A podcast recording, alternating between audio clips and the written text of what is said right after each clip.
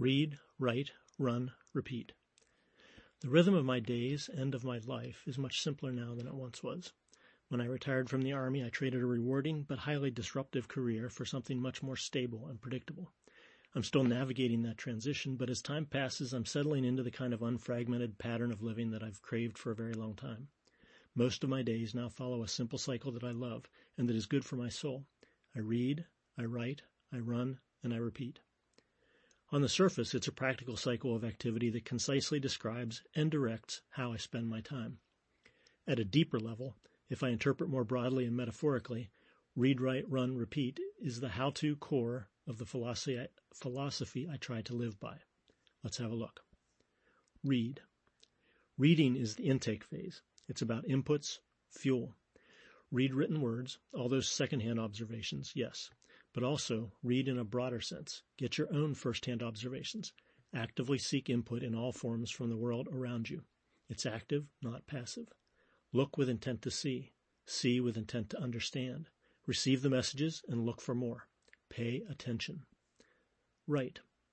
Writing is the output phase. It's about digestion, synthesis, and creation. Take all those inputs and play with them. Stir them, let them ferment, gestate, incubate.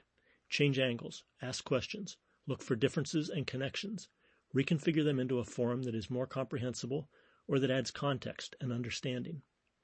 Your primary product is personal insight and understanding, and you decide whether to keep that in your mind or to capture it in words on paper or screen or audio. Do it for yourself first, but please consider sharing. Your creative products become the next round of inputs for yourself and for others. Tell about it. Run. Running is about being a good animal. Body and mind are inseparable, and the health of each is integral to the health of the other. Physical movement through a physical environment under your own power exercises your mind and body in an animal way. It brings balance, enables broad sense reading and writing, and brings you in contact with the world. Keep moving forward. Repeat. Repetition is about the process and your decision to trust it. Repetition acknowledges that we're on a journey. It recognizes that on this long trail without a finish line, the journey is the reward. It celebrates the products that flow from the cycles of that journey, the insights, and the new questions.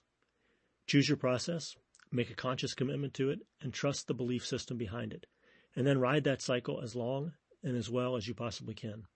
If you do it right, it gets better with use, reinforces and improves itself, becomes second nature, becomes who you are and what you do.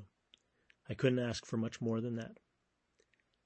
Thank you for listening or reading, and we'll talk to you again soon. Thanks.